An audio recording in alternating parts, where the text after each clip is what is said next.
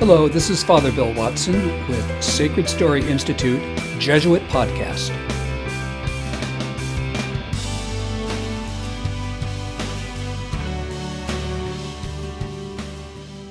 Good day to you. This is Father Bill Watson, Sacred Story Institute Jesuit Podcast. Today we are interviewing Jesuit Father Gregory D. Vance, S.J., the Society of Jesus. Father Vance is a Jesuit from the western province of the Society of Jesus. We both entered a number of years ago from the former Oregon province of the Society of Jesus. Father Vance has been with the Society uh, for 34 years. He's been a priest for 21 years. Currently, he is chaplain to Bishop Kelly High School in Boise, Idaho. He is also the diocesan exorcist, and we're going to spend two of our sections of our podcast today speaking with him about his work as an exorcist. But he's also got a great educational background. He's got a BA in English and Philosophy from Gonzaga, a Master of Divinity from Weston Jesuit School of Theology, and a Master's in Educational Leadership from the University of Montana. He served as Director of Adult Formation and Teacher of English at Bellarmine High School, our Jesuit high school in Tacoma, Washington.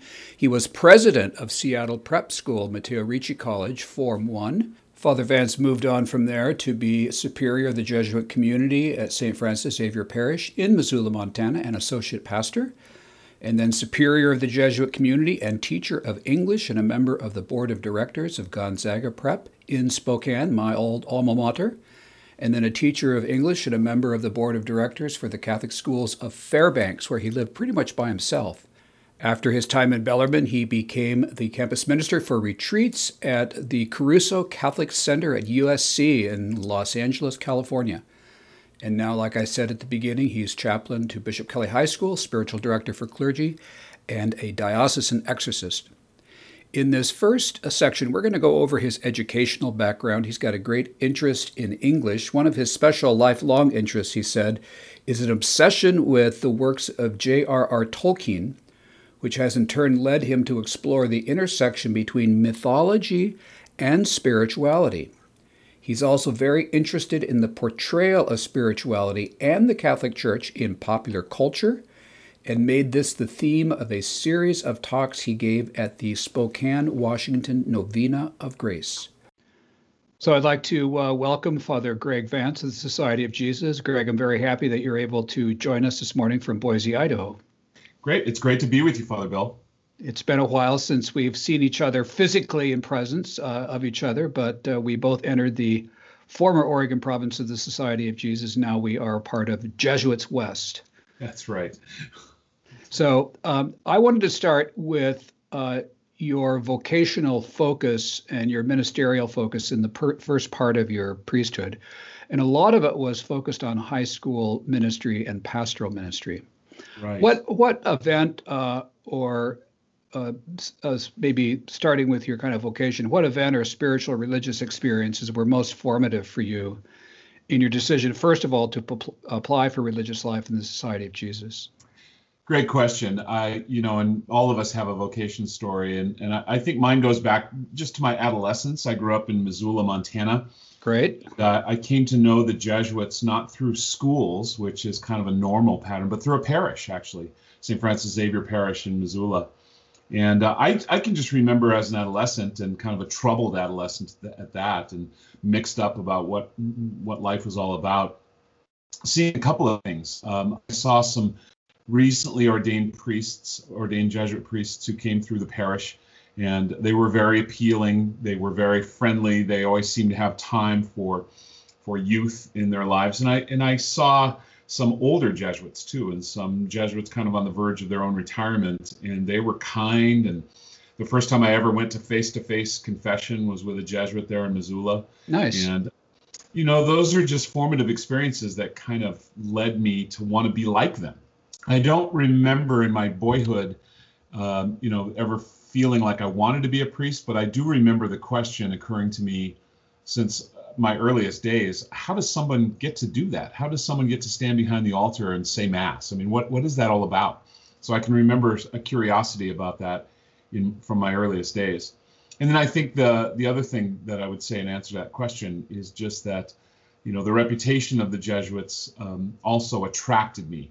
And I think the rep- reputation of uh, intellectual uh, life, the reputation of kind of, kind of elitism. I mean, I you know that moderates once you join the society and you see that right. we're just regular folks like anybody else. But at least right. at that point in my life, um, that was uh, that was a part of what I desired, and uh, I was deferred the first time that I applied to the Jesuits, not rejected but deferred, and um, I, I, was a freshman in college at the University of Montana, okay. and the suggestion was that maybe I come to Gonzaga and that the society could get to know me a little bit better before I entered. But I, I also heard behind that grow up a little bit. And so I, I bought a motorcycle and I traveled the country, mostly staying in the Southwest for the next year. It took a kind of a gap year, they would call it today. And uh, by the end of that, I was ready to uh, to enter the Jesuits and was accepted immediately after that. So nice. You, yeah. Year, that year was. That year would have been 1985, and I entered in August of '86 was there any personal spiritual revelation that happened to you apart from just your kind of casual encounter with Jesuits and a desire to kind of follow the follow that lifestyle, vocational style? Yeah, it's interesting. You know, all those years later, I mean, you look back on your experiences and you can identify spiritual movements. I don't think I could have identified it at, at the time. You know, I, I was looking for meaning. I really, really was looking for meaning in my life and significance and to do something that needed doing and to do something that was important. And those are just experiences that I still have in my own spiritual life that I think God was really working with me. So, you know, from with the um, Jesuit spirituality language, we would call those desires, great desires, and the desire to do to do something great. I definitely had that. Nice, nice. I uh, um, entered uh, after high school, Gonzaga Prep, not Gonzaga University, and uh, my experience was a desire to be a missionary in Africa. I was watching television and I saw kids on a Peace Corps commercial. And I said, "That's what I want to do," and I stayed up all night and realized that I didn't want to do that for two years or one year, but for my whole life. And I thought, "Oh, I'll be a missionary." When you entered the Jesuits, did did you focus on priesthood, or was it more of a pastoral focus because I had no focus at all on priesthood until actually I had to apply for theology. That's when suddenly priesthood came in. And the desire for me for priesthood was when I was working in pastoral ministry at, a, at one of our high schools, running retreats. And I thought, gee, I really feel I want to be able to hear these people's confessions and give them hope. Yeah. So the, the sacrament for me was reconciliation, not so much liturgy. Well, Father Bill, as you know, the the tradition of the Jesuits is to enter kind of indifferent as to whether or not you become a priest or a brother. Right. And uh, you know that was taught to us when we first entered the novitiate too. And so I I have a similar experience to you. Priesthood wasn't the issue for me. Being a Jesuit was the issue for me. And I think community, community life, and uh, you know my my two novitiate classmates who are still with us are uh, Father Tom Lamanna the, the rector at Gonzaga University, and nice. Father Dave Anderson there with you at Seattle University. Okay. And then the Jesuit who's a year ahead of us, who's all by himself now in his class, whom we've adopted, is Father J.K. Adams. Nice. So those are some of my dearest friends. They've known me since the day I walked through the door, and so that brotherhood and the I guess the principle of community, almost different from the reality of community, was one of the things that we focused on from the very first day. And like you, I think priesthood became an issue and a desire for me after having done some pastoral work. Mm. And so I agree with you. I, I did Regency at Seattle Prep and definitely wanted after Regency to move more deeply into a sacramental relationship with people, especially with young people. So my next question was going to be, how were you drawn to high school work? Because you have a pretty extensive resume in, in a number of different high schools with both teaching and leadership positions. Yeah, high school is one of those things in my experience that I did not want at first. I remember in the novitiate, I was sent to Gonzaga Prep for my long experiment, and that was an awful five, six months. It was just terrible. Right. terrible. I was used as kind of a permanent substitute. I never really got to know students. And so by the end of that, I was really scared of high school. I didn't want to go back to high school. And I, I was working to make my regency at the retreat house in Portland. And okay. then Father Bill Zelke went and left the society and kind of left me stranded. And so I was sent to Seattle Prep for Regency. I knew and him that, well. I knew yeah, him well. exactly. and I really had to trust. That was one of the most profound experiences of the vow of obedience for me and the trust that even though I didn't want to do something, that there were there was something there was something I was being called to do. And a, a real important figure at that point in my life was Father Tom Healy, who was the president at Seattle Prep, and mm. Who kept calling me when I was at Gonzaga, you know, finishing philosophy and getting ready for Regency, kept calling me and saying that he saw something in me that I didn't see in myself. And uh, that was a basis for a, a really wonderful uh, friendship. Father Tom Healy and I were very, very close until he died, you know, five or six years ago. Yeah. And um, I, I, can remember from the very first day I walked into the class uh, in Regency, it was different from the novitiate. You know, I there there had been a few years that had passed. I was a little bit more mature, a little bit more confident in my life, both as a teacher, but I think more specifically as a Jesuit, as a religious in the world. And and uh, that it was a great experience. It was a great th- three years, and kind of cemented that that would be a career path for my own ministry in the society. So it was a real turnaround, and and I feel like um, now I'm reintegrating that desire to do spirituality ministry, uh, both through exorcism, but also through, also through spiritual direction, into the rest of my life. And so um, nice. I, that's that's come full circle for me. So nice. I was uh, when I uh, came came time for me to be missioned after philosophy to my first uh, apostolate, and I, I wanted to go to the missions in Zambia because that's why I entered. And I was told that I was too young. It's kind of like you, you know, uh, we don't think you're ready. You know, go out and I wasn't. I didn't ride a motorcycle, but they did send me to a high school, and, and, I didn't want to. I didn't want to go to the high school, and I was a head of campus ministry at our uh, high school in Portland, Oregon, and also a full-time theology professor but you know this is the uh, how obedience works you know that experience became the focal point of the future ministry that i am now doing that would have never happened if i had resisted or left or said i'm not going to do what you want me to do. So it's amazing how god works through the through the vow of obedience. Oh i agree completely. Those are those are beautiful experiences that that change life and really confirm this this life for us. It's great. Yeah, with the I'm sure you all. I taught at an all boys school, so there was that joke and for Jesuit scholastics going to uh, uh, high schools. Uh, one of the teaching advices, first of all, was never smile till Christmas, and I I uh, didn't take that advice, and I regret that.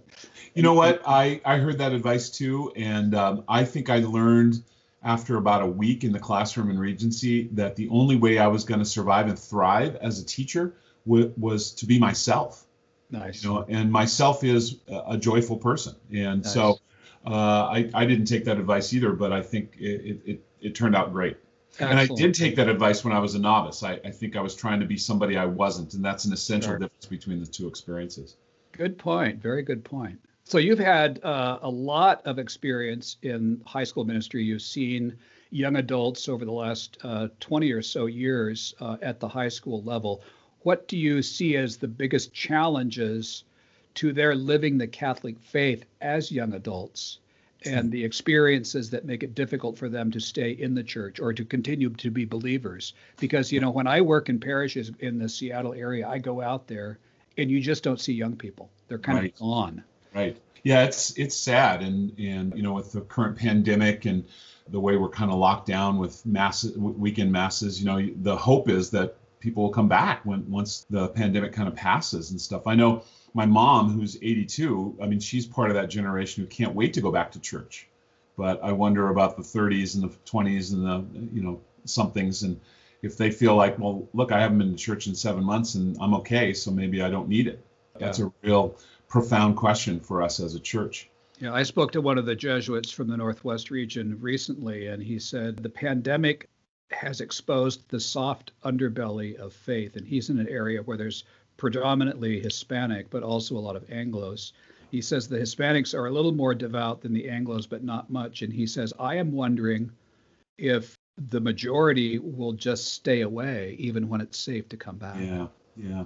I think that's a profound question and I, I, don't know that there's any way to answer it until we we reach that point in our history. Yeah, but it, it's it also presents a great challenge to us as Jesuits too, because we know that uh, Jesus Christ is the most interesting thing in the entire cosmos. Absolutely. Absolutely, yeah. So, I mean, to answer your question, I, I, think that young people today, they're products of their culture. And so I'll talk about this later when we talk a little bit about exorcism too. But I think they're products of naturalism, you know, which is the belief that there is no supernatural realm right. and that everything can be explained by natural, uh, you know, reason, and also kind of scientific reductionism. That's uh, that's been our legacy in the West since the Enlightenment, and I think the those chickens are home to roost now. You know, in yep, some ways. Yep. They've laid uh, eggs and they have taken over. yeah, exactly, exactly. And so, you know, I mean, one of the things I like about what Bishop Barron says is uh, beauty. You know, and and I think one of the reasons that I felt so at home in an English classroom much more so than in a theology classroom, is because I teach literature, especially with a theological bent. Nice. You know, so I uh, that's one thing that, that we're products of our culture. I think the other thing too, and this has to do with what we do with kids in high school and during that time in their lives, we give them, at least in my experience, we give them sometimes a really healthy sense of what the church can be in terms of supportive community, in terms of supporting prayer and the growth in the spiritual life, but we don't give them a very good sense of what the church actually is out there in the parish life. And so there's such a disconnect when they leave a high school and go to college and all those other things that that tempt somebody in college. And then on top of it having to live your faith and trying to find a community of faith that just doesn't exist the same way it did in high school. And so you know those those religious high schools the jesuit and the catholic high schools are kind of rarefied environments. And i haven't figured that out exactly how to how to give them a sense of how how hard it is. But generations of my students you know have kept in touch with me and saying it's so much harder to live your faith outside of that um, you know that that really supportive and close and intimate environment that we had in the high school. If you could wave a wand and change one thing in high school ministry, whether it was at a Jesuit school or a diocesan high school, what would be the one thing you would want to change in order to make the faith more dynamic? Would it be an administration change? Would it be a faculty change? Would it be some type of programmatic change? What if you could just do one thing? What would it be? I would want to reconcile the very good emphasis on social justice that we have in our high school with a renewed sense of transcendence, a renewed sense of the cultic, a renewed sense of sacramentality, a renewed sense of the mystery of the church. I think those things need to be reconciled. And, my, my experience has been the pendulum has swung way overboard to the, the social justice, which is good and a constitutive element of the church. But uh, of necessity, it's swung away from those other things, especially the transcendent. I totally agree. I entered the Jesuits at a time when the formula after our 32nd General Congregation, where the justice mission became a key issue, but the phrase was the service of faith, of which the promotion of justice is a constituent element. So it was like trying to gain back into the practice of the faith the focus on those who were most in need. And that was a very good balance. But as time went on, it became the service of faith, uh, of which the promotion of justice is a constituent element, and then it became the service of faith and justice, and then it became faith and justice, and then it became justice. Now it's yeah. just now it's just service.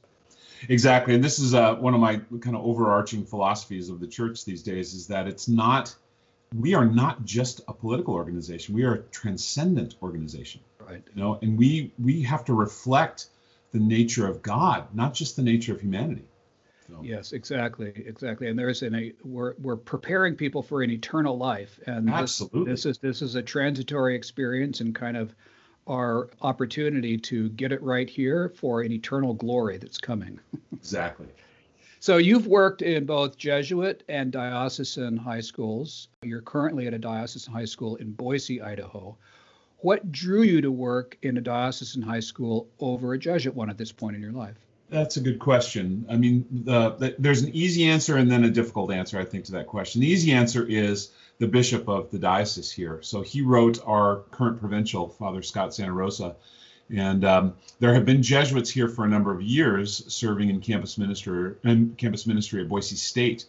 And uh, Father Jack Bence and um, Father Radmar Howe and uh, now Father Montron, and we have a regent here, Kyle Baker. But that's been the only Jesuit minister in Boise. And the bishop, Bishop Peter Christensen, who has had experience of having a Jesuit as a spiritual director at some point in his life, wrote our provincial and said he'd like to have that offered to more of the diocesan clergy.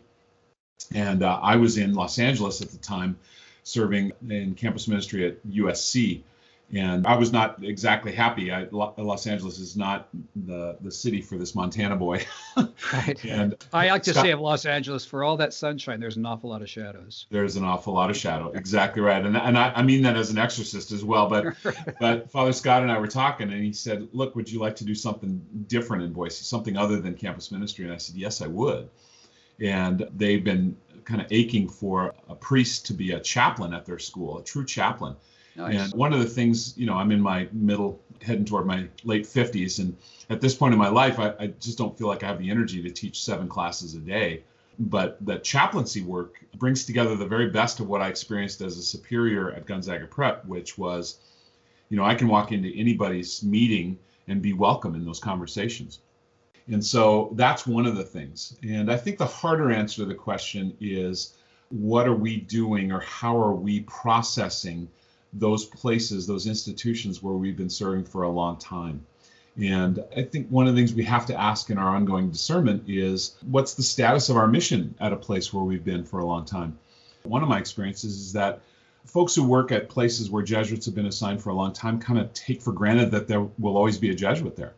And I'm not sure that that's a promise we can make anymore for a lot of different correct. reasons. That's right. And um, you know, at, at, the diocesan school, uh, you know, I've been welcomed with open arms, in, uh, in, some ways more more deeply and more sincerely than I've been welcomed at Jesuit schools. And I don't mean to to put anybody else down or any other institution down, because I think it's just the nature of what happens when you presume that commitment in a lot of different ways. And so those are a couple of the answers that have brought me to the diocese. Good. Uh, before moving on to our second and third part, where we get explicitly into your work as an exorcist, I'd like to ask just one more question in terms of all of the time that you have committed to high school ministry. If you could identify kind of the most grace filled event or experience that you've had working with high school ministry, what would it be? Yeah, that's um.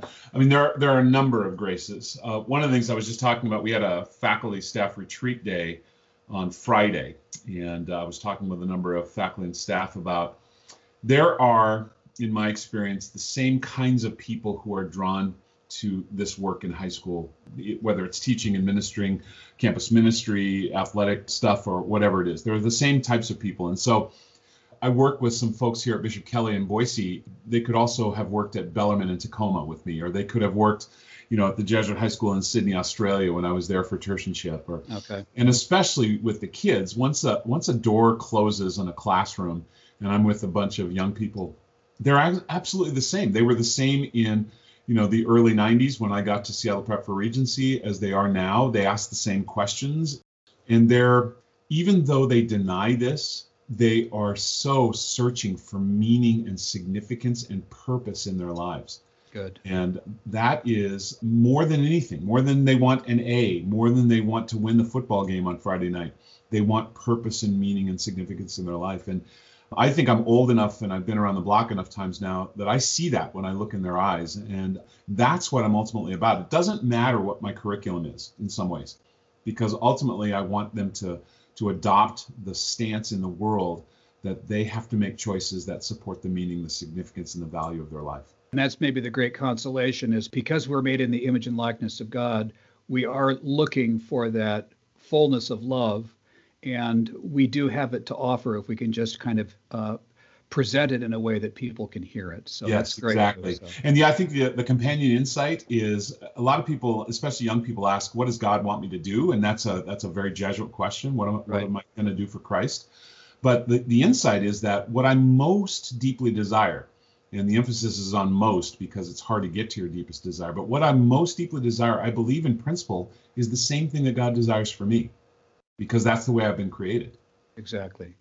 Thank you, Father Greg Vance. We're going to take a quick break here for Sacred Story Institute Jesuit podcast. We're going to come back for parts two and three and talk about Father Greg Vance's specific vocation now as an exorcist.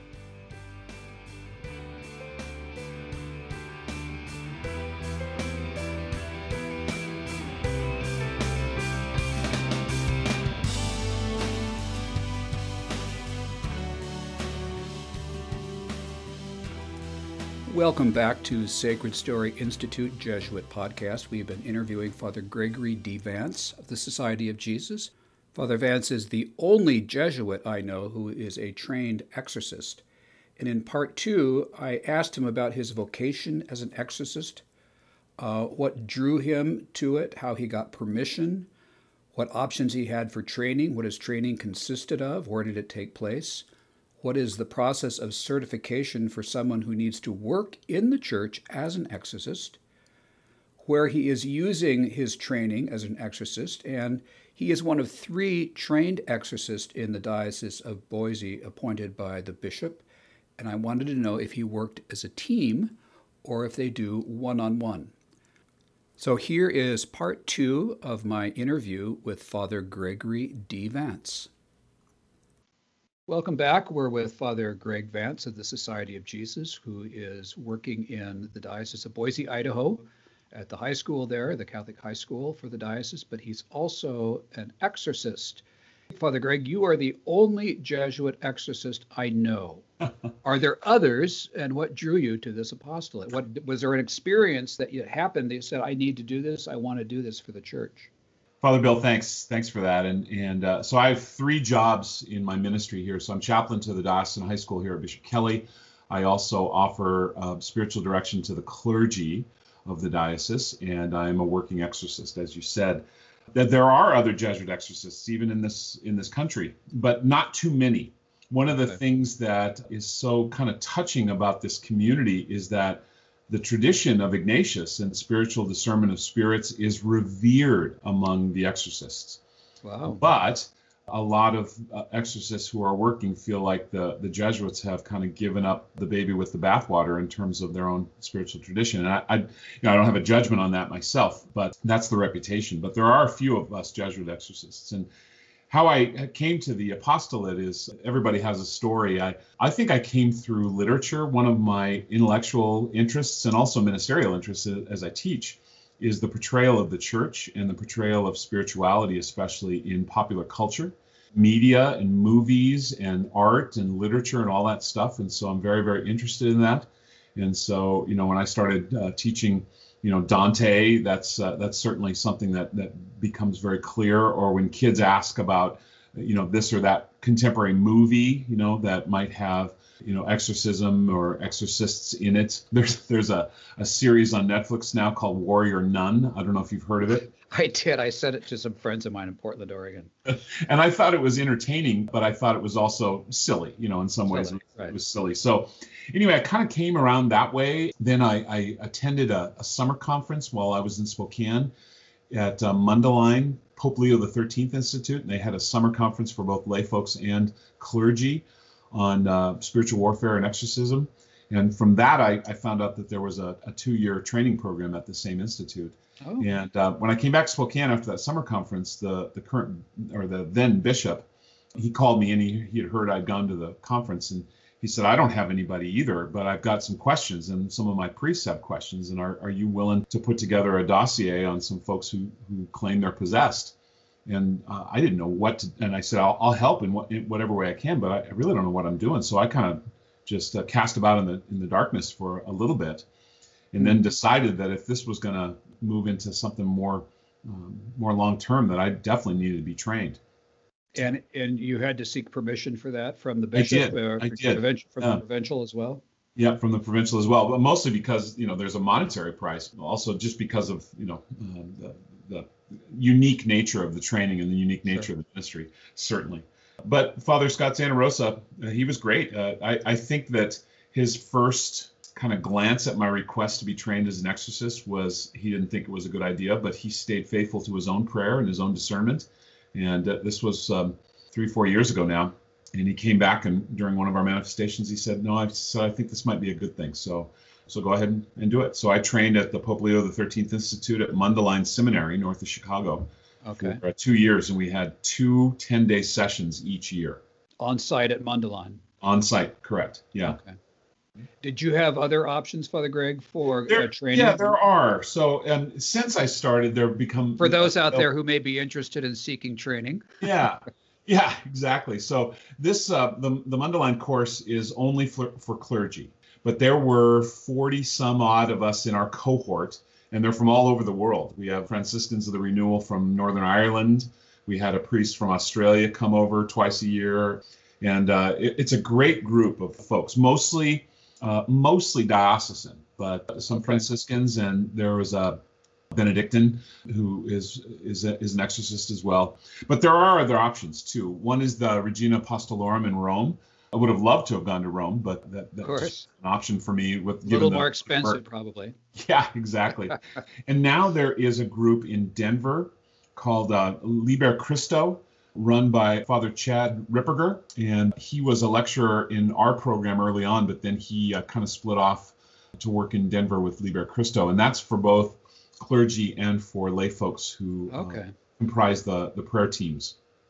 Very good. Getting back to literature and culture, I've I always to, to give people a sense of hope. You know, even though culture, popular culture, can be so anti-Christian and anti-Catholic, I said my hope is is that if you have a devil movie, I said they always go to the Catholic Church. Exactly, exactly. and I that says Father, something. That says Father something Tom Healy and I, a number of years ago, when we were both in Missoula, there was a a, a show on uh, A and E called Paranormal State, and it was about a group of paranormal investigators out of Penn State and they were so happy that they had such a diverse group. They had a, a Wiccan and they had pagans and stuff. But what was so interesting is whenever they felt like they were really in danger, they called a Catholic.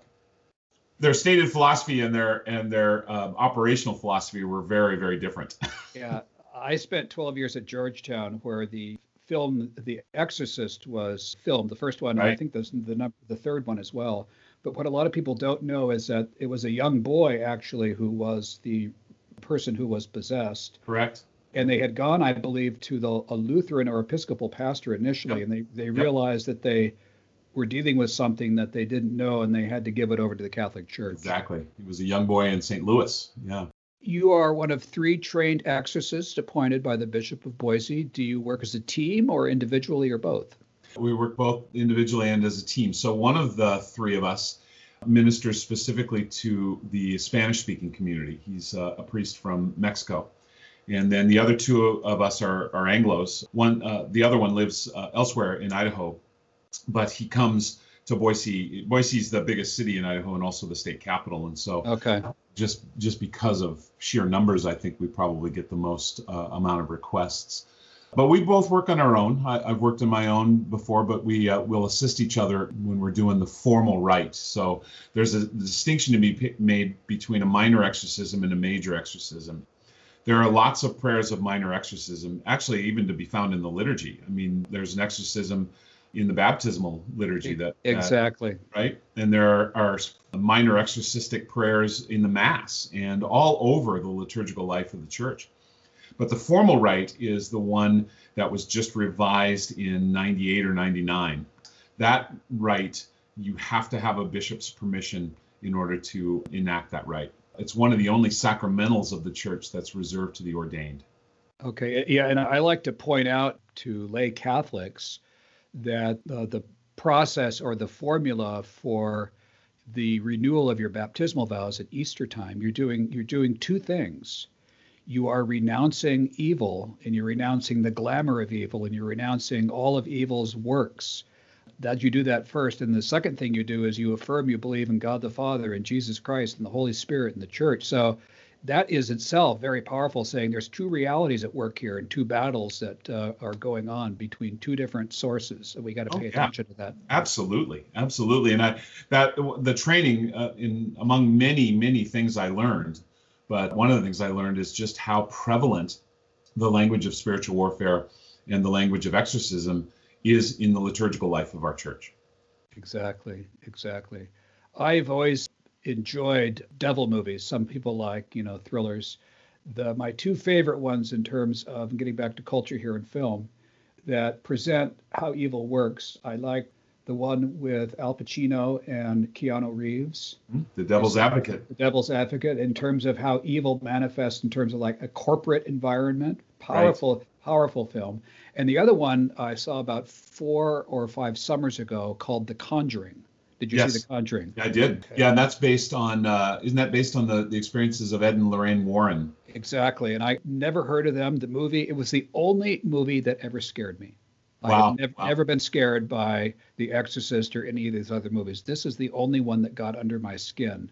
So, I agree. I, I love the devil's advocate. One of the things I loved about it is uh, that the end just starts the process all over again. Exactly. There's just a little a little kind of prick of the ego that will start the down That's the primrose right. path to to full possession. You know. That's right. The other one that that I would that I sometimes recommend to people, although you have to be careful, is it's a movie called The Exorcism of Emily Rose. I've seen that, yes. And it is partially based on a true story of a French case, Anneliese Michel, and the the trial of two priests for negligent homicide in her death during during an exorcism.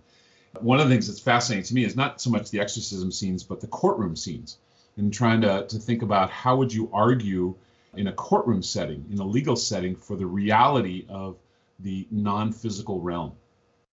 We're talking with Father Greg Vance of the Society of Jesus about his work as an exorcist in the Diocese of Boise. We're going to come back for our third part of our interview and get into the specifics of what actually goes on when a priest performs an exorcism rite and the types of situations that call forth the expertise and the ministry of exorcists. So stay with us, we'll be right back.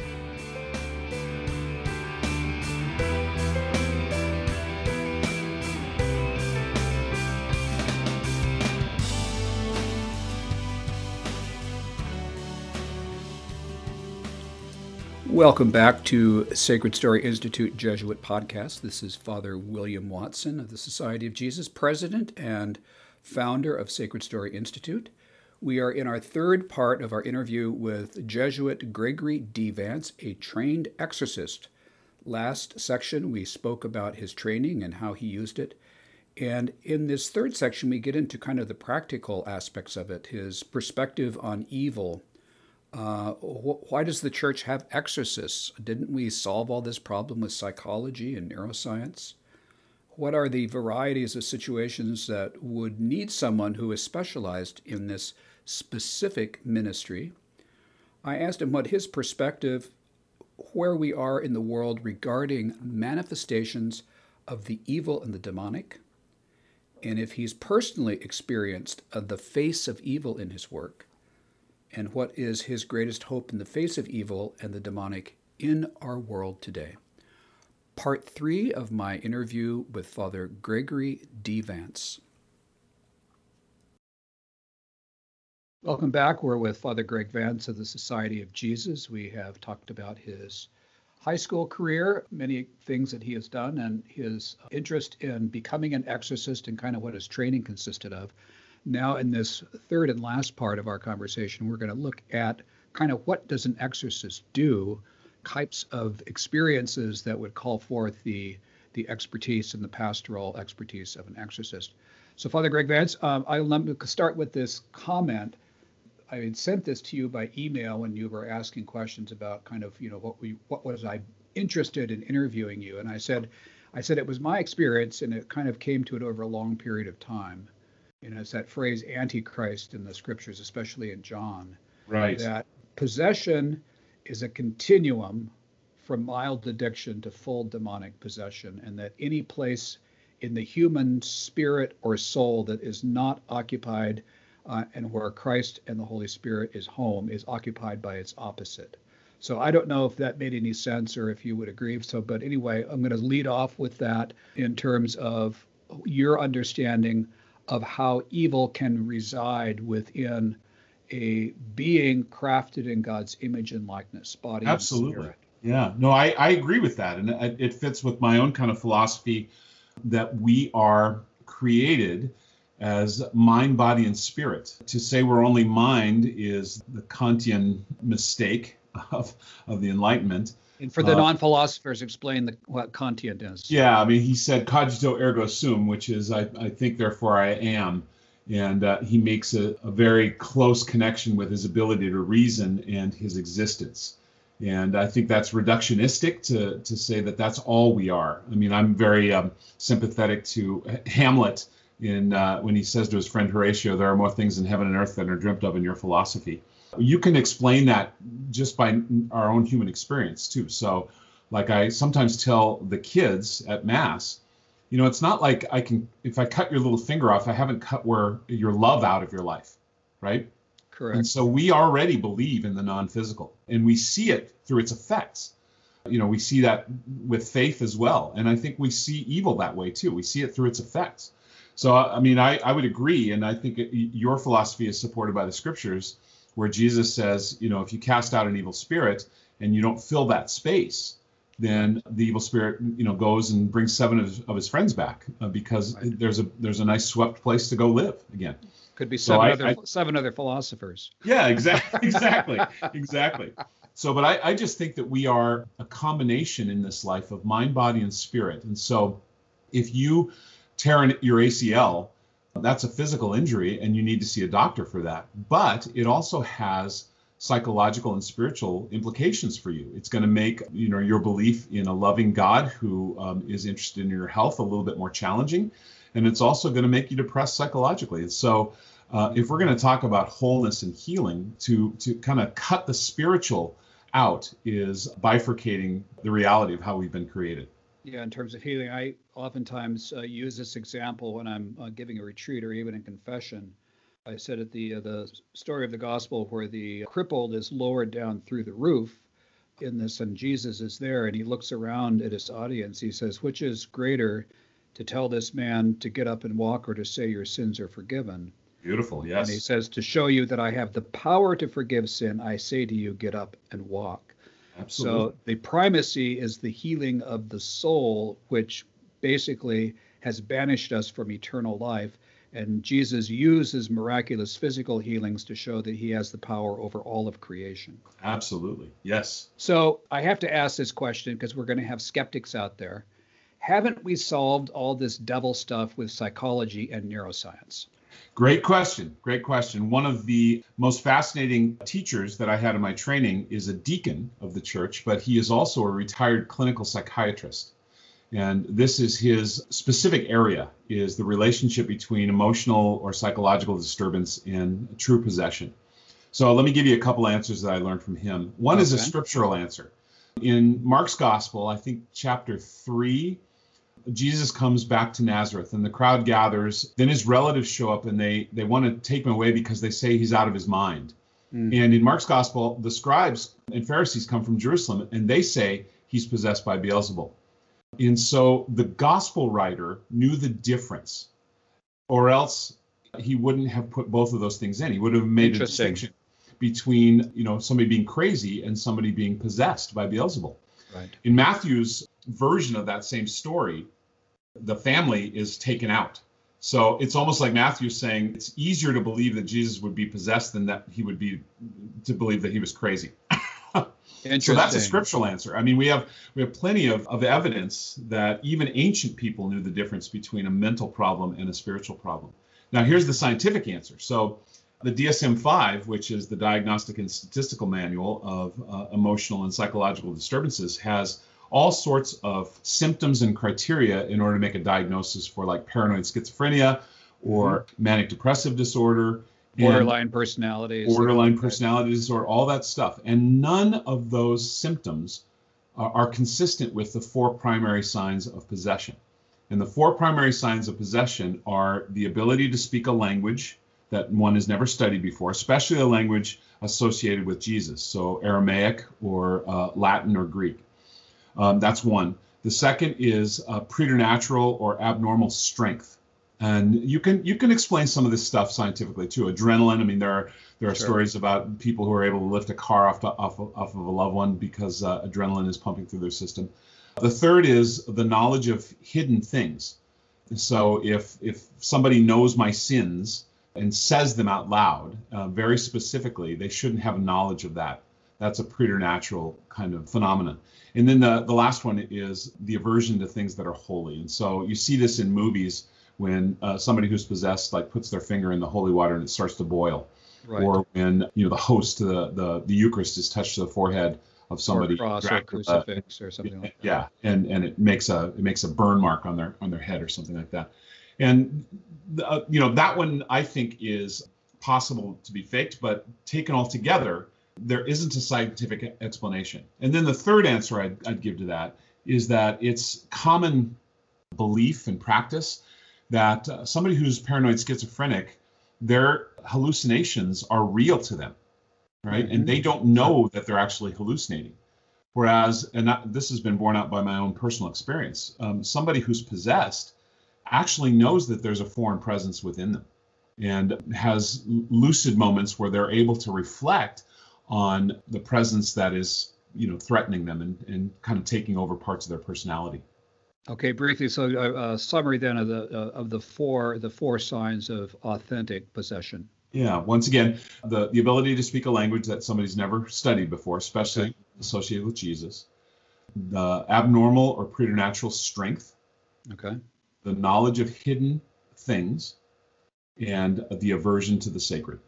Very good on the knowledge of hidden things, and I'm sure you've heard this story. I'm, I think it's authentic. Uh, Mother Mary Alacoque, who had the visions of the Sacred Heart, right? A visitation sister, whose spiritual director was Claude de la Colombière. They're both saints now, Saint Margaret Mary Alacoque and Saint Claude de la Colombière. But she was considered the dumbest nun in the convent, and she was getting these visitations of Jesus and in, in calling for this devotion to the Sacred Heart. And the prioress brought in Father Claude to determine if she was deluded, crazy, or if she was possessed in some way. And so Father Claude gave her a homework assignment. He said, Next time Jesus appears to you, I want you to ask him, What was the last sin I confessed? Oh, wow. And so he comes back a number of weeks later and he said to Sister Margaret Mary Alacoque, did, did the Lord appear to you? And she said, Yes. And he said, Sister, did you ask him the question that I asked you to ask him? And she said, Yes, Father. And Father Claude says, Well, what was his response? She said, Father, Jesus told me to tell you he forgot. Oh, that's wonderful. so oh, that's wonderful. That's when he knew it was authentic because yeah. the devil would have pegged the sin uh, if she was possessed. Well, here's one of the beautiful things that it's it's kind of common practice in this ministry and and one of the renewals of my own spirituality um, since I've been doing it is I've been more faithful to regular confession. Exactly. because the the conventional wisdom is that you know the the evil spirits can't use against me a sin that's been forgiven and been uh, you know absolved. And uh, that's a beautiful beautiful thing. I, I will tell you one story. I know there's a question coming later but in los angeles once i was testing somebody. And uh, i have a little vial that says holy water on it but I had not blessed the water. I just put tap water in it. And I thought, you know, what I'm going to do is I'm going to sprinkle water on this person to see if they react. Because if they react just because they think they should react, then then they're faking. So I sprinkled water on the person during the course of a minor exorcism, and the person looked at me and said, "Father, if you bless that, it might be more effective." Interesting. So th- there is no way that that person should have known that I had not right. blessed that water because that's, I was acting just as though it were, were blessed. And that's the knowledge of hidden things. Knowledge of hidden things. Very, very powerful. Very yeah. powerful. So, since we're kind of on the topic already, what are the types of situations that would call forth your specialization yeah. in this specific ministry? Yeah. So, um, if somebody is appointed to be an exorcist, usually it means that the bishop trusts that person to make uh, a judgment in an individual case and not to have to come to the bishop every time. Can I do an exorcism or not? And so I've been appointed as a stable ministry. kind of like a first responder. Is this? Yeah, yeah. but we use what we call a medical model. And under the medical model, the parish priest actually is the primary care physician. And so the parish priest should have some facility in spiritual warfare and in minor exorcisms. And uh, the exorcist, then the trained exorcist, would be the specialist in that medical model. And so, uh, oftentimes when people call the church, um, they have tried everything themselves. And, and I, I've know I know of cases where folks have struggled and had a challenge and pain for years and years and years. And of course, when they call, they just want it to be over with, right? And uh, we, you know, at least in this country, the medical model doesn't go that way. And so the medical model says no we need to do some investigation. We need to you need to do some prayer. You need to regularize your marriage i mean all these things work together. That's one of the, the philosophies of mind body and spirit is you know if, if you just want an exorcism and then you want to go back to uh, being a satanist then the exorcism is not going to work right? Sure sure. There has to be a commitment from the the person to work on his or her spiritual warfare issues as well. And uh, and so here in Boise, that's at least a three month process before the, the person would get to see the exorcist. And usually it's six months. And uh, they call it a, a, prescription, a prescription of prayer. And uh, they work with our team that's mostly comprised of lay folks and then some medical professionals, a psychiatrist who would evaluate everybody too. So we, we try to make sure that the other things that can help are being utilized to help the person too. One of those prescriptions, Father Greg, would be a regular confession during that kind of prescriptive phase. Absolutely, and and not only that, but a general confession. Okay. Uh, yeah, a general confession, and not with the exorcist, but with some other priest. You know. Okay. And and preparing for a general confession to identify you know those areas of darkness and temptation that may have opened a doorway that have led to the present experience okay let me let since we're in this pandemic this is a very important kind of a side issue that i hadn't thought of until our discussion happened. What do people do in this extended period of time where they cannot receive sacramental reconciliation? How do they get sin forgiven if they can't get to a priest? Is there is there a like a sincere from the heart confession to God that that can take care of things, or or how, what do people do?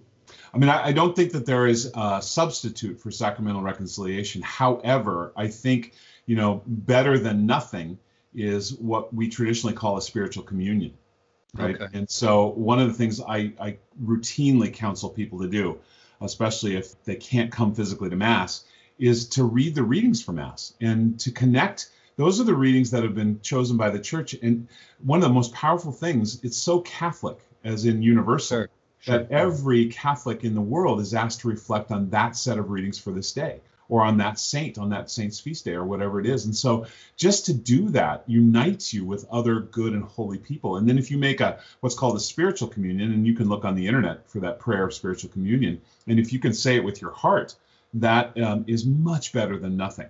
And of course, the church teaches that if you can't go to confession, your resolution should be to go as soon as you can go. Very right? good. Very yeah. good. Yes, exactly. I don't know if you're able to speak about specific cases, but maybe you can speak in in general, either from things that you have worked on or people that you know have worked on. One or two situations that really were evidence of possession that required kind of the full exorcism. Right? Yeah, yeah. I mean, that's a a great question. I know that's uh, what a lot of your uh, listeners will want to hear about. I I hesitate to be too sensationalistic about stuff, but I also do want to say, in complete honesty, that I've witnessed things that I have no rational category to put them. You know, I, I just a couple of specifics. I once saw a person whose whites of their eyes went scarlet, and it looked to me like they had broken every blood vessel in their eyes. Okay. Both of their eyes.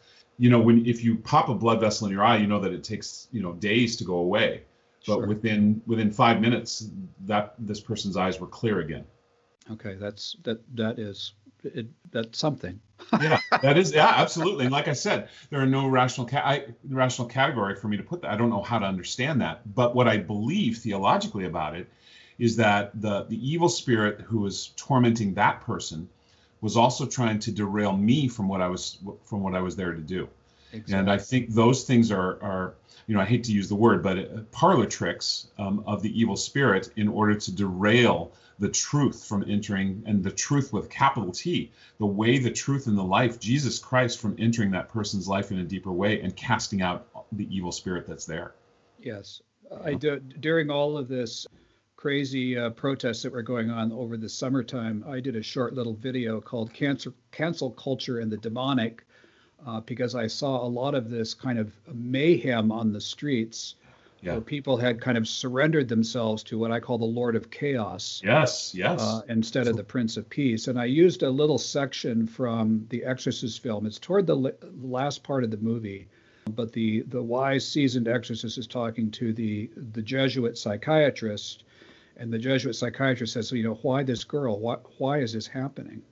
And he says, I, you know, I think to make us feel that we are ugly and unlovable.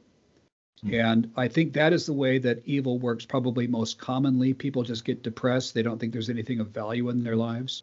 And that's that that's the and main that's a whole other kind of wing of reflection. There there's a book that hasn't been translated into English yet, and I don't I'm not my Italian's not that good, but it's a, a story of folks who have been possessed and who have experienced liberation talking about what they've learned through the experience, which is valuable. I can't wait to, to get the English copy of this. Excellent. And most of what they say is that they are much more committed to the reality of their spiritual life and much more committed to growing their relationship with Jesus Christ you know that's that's to be remembered as well is that uh, possession wouldn't happen unless god allowed it god allows all these right. things and so there's a purpose right. you know we're back to the book of job and stuff like that too so it's a choice um, ignatius knew that you can you can give yourself over to the light or over to the darkness yeah, it's, it's, exactly. it's a 24-7 conscious choice because the holy spirit's working all the time but the yeah. enemy of human nature is ambitiously eager and does not give up that goes exactly. back to we had on Holy to... Thursday when I was down at USC, we had a Eucharistic procession outside the church and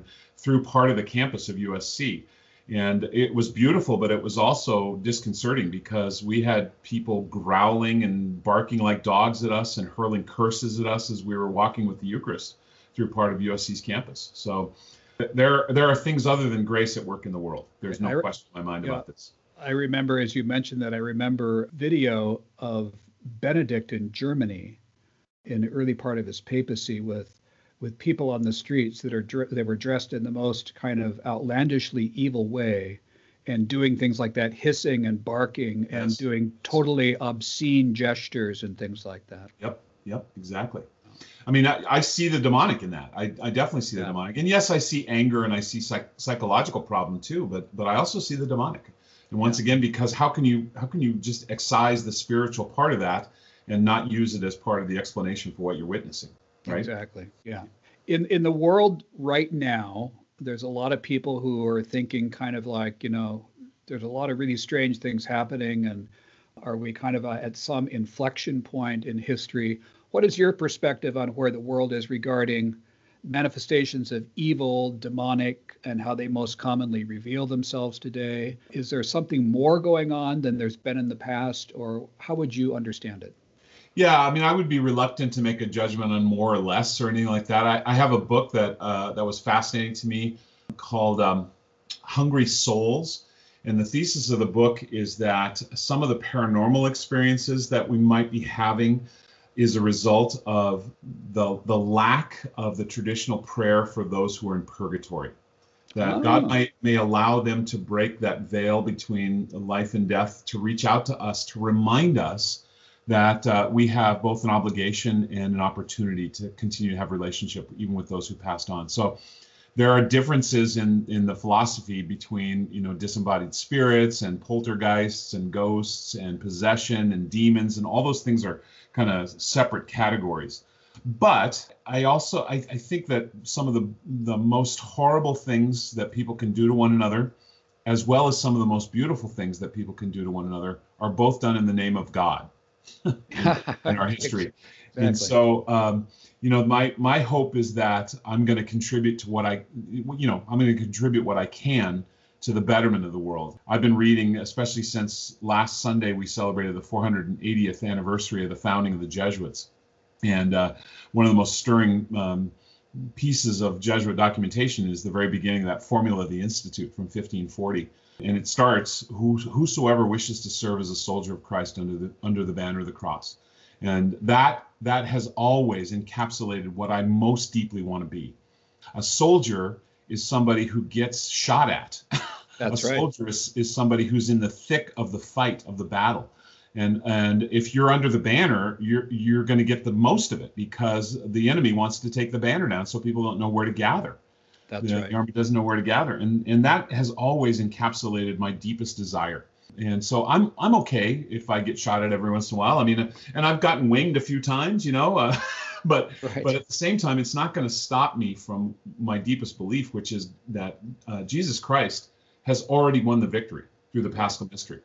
The the enemy wants to one of his greatest tactics is to try to instill fear in us so that we back away from the good that we're doing. Exactly, exactly, and and um, I also had the same person who who told me about the that I should bless the holy water also said to me that Jesus loves the fact that I'm a a very joyful priest. Nice. and I, I, love that. You know, I've prayed with that many, many times, and and uh, you know, I mean, uh, Pope Francis talks about joy. You know, C.S. Lewis had a great uh, treatise on joy, and um, so I, I believe that. And and for whatever reason, one of the blessings and graces that God has given me in this ministry is not to be too afraid. And I keep wondering when is when is going to be my turn to be afraid. But you know, I, I've I've awakened in the middle of the night, and if I feel kind of oppressed you know, I'll say the St. Michael prayer or the Memorare, sure. and uh, you know, and it seems to to to help me and to calm my spirit. So uh, that's that's all good news to me.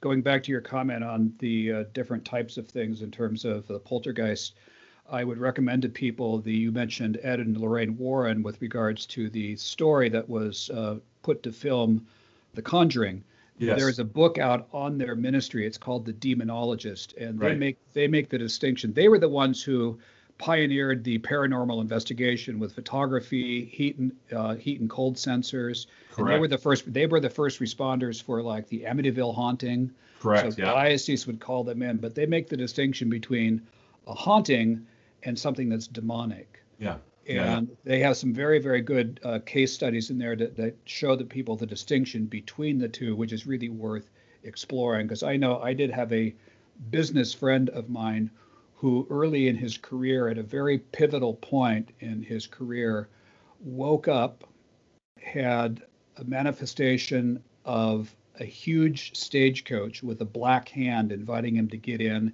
and he smelled rotting flesh. Yeah, yeah. Mm-hmm. And he said immediately, he said, "Get out, get out." Yeah. And he said he was very proud of that. And I said, "What? When did that happen in your life?" And he, he showed me this continuum of in terms of his business success, and it was right before his business took off. And he said, the demonic knew you were going to be successful and do good things and tried to derail you at a exactly. very, very critical exactly. point. The the technical term for the smell is called effluvia.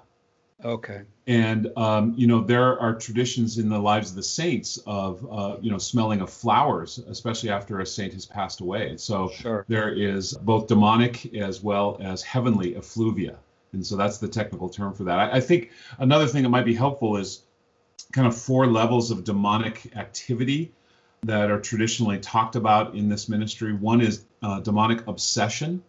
When people are obsessed with the occult, or people are obsessed with, you know, in, in, in my age, it was, you know, heavy metal music and some of that exactly. stuff that was associated in the early 80s and late 70s.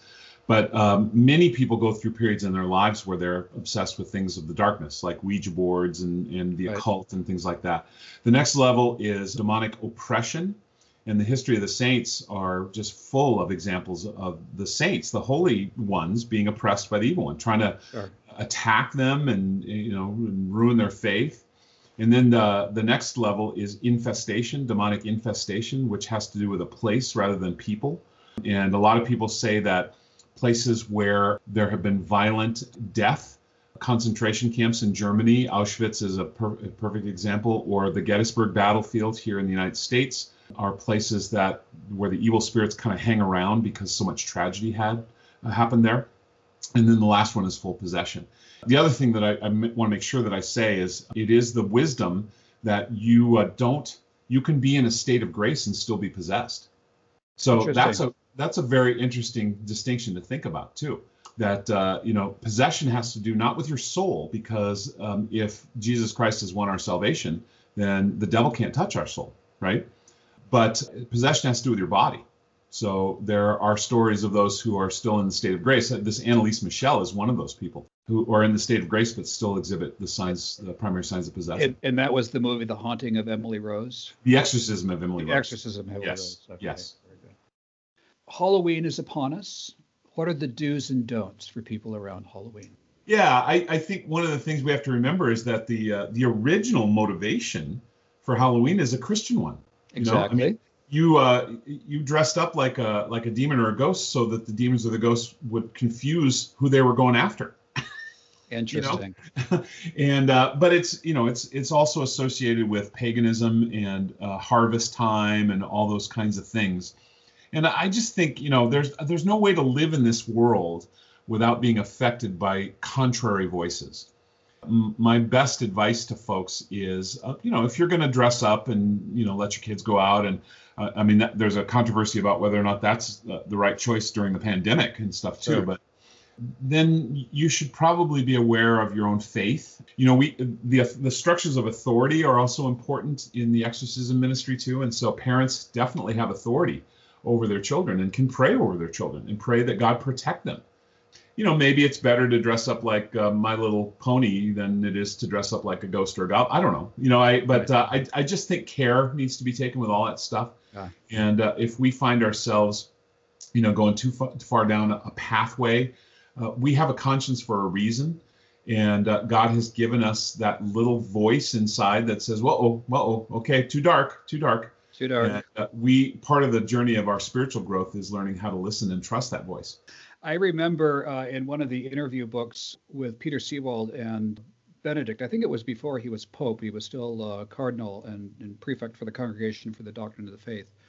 But he made the point, and this goes back to your, one of your early comments with regards to uh, ministry to high school students in terms of true social engagement, but also an elevation of the the cultic mystery of the faith and the transcendent.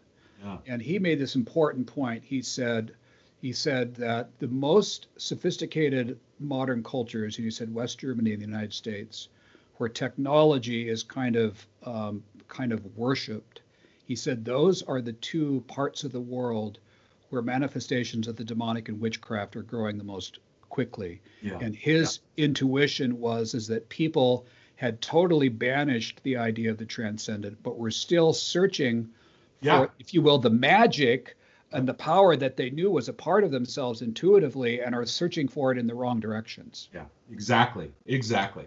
And you know, I mean to be completely honest, the church, especially the church in this country hasn't hasn't helped with that.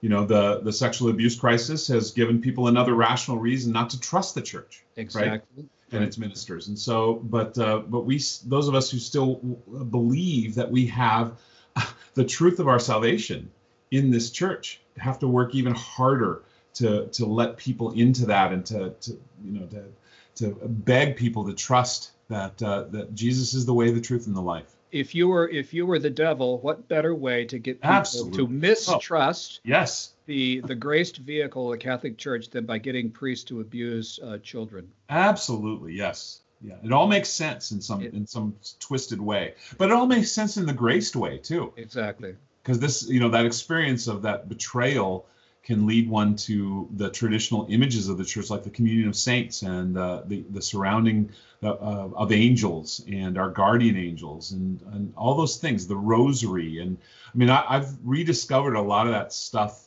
through this ministry. A lot of those things that are so helpful for our faith. The sacramentals we call them right. Absolutely. Yeah. Well, this has been a really rich discussion. I could go on for another two hours, I think. I want to thank you. Too, yeah. I want to thank you, Father Greg Vance of the Society of Jesus. And since we ended on this hopeful note of the power and the grace of Jesus Christ, would you grace our audience with a prayer of protection of and hope for the future? Of course.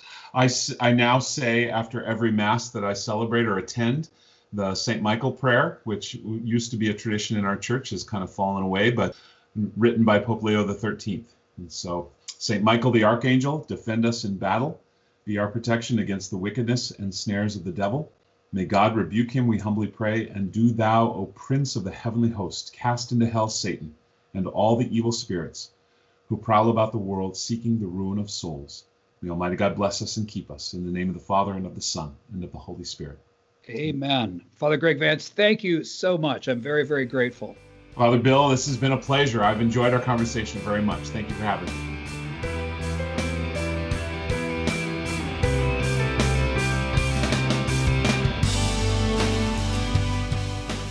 This has been Sacred Story Institute Jesuit Podcast with Father Bill Watson. If you liked our program, please subscribe to our podcast channel. And may God bless you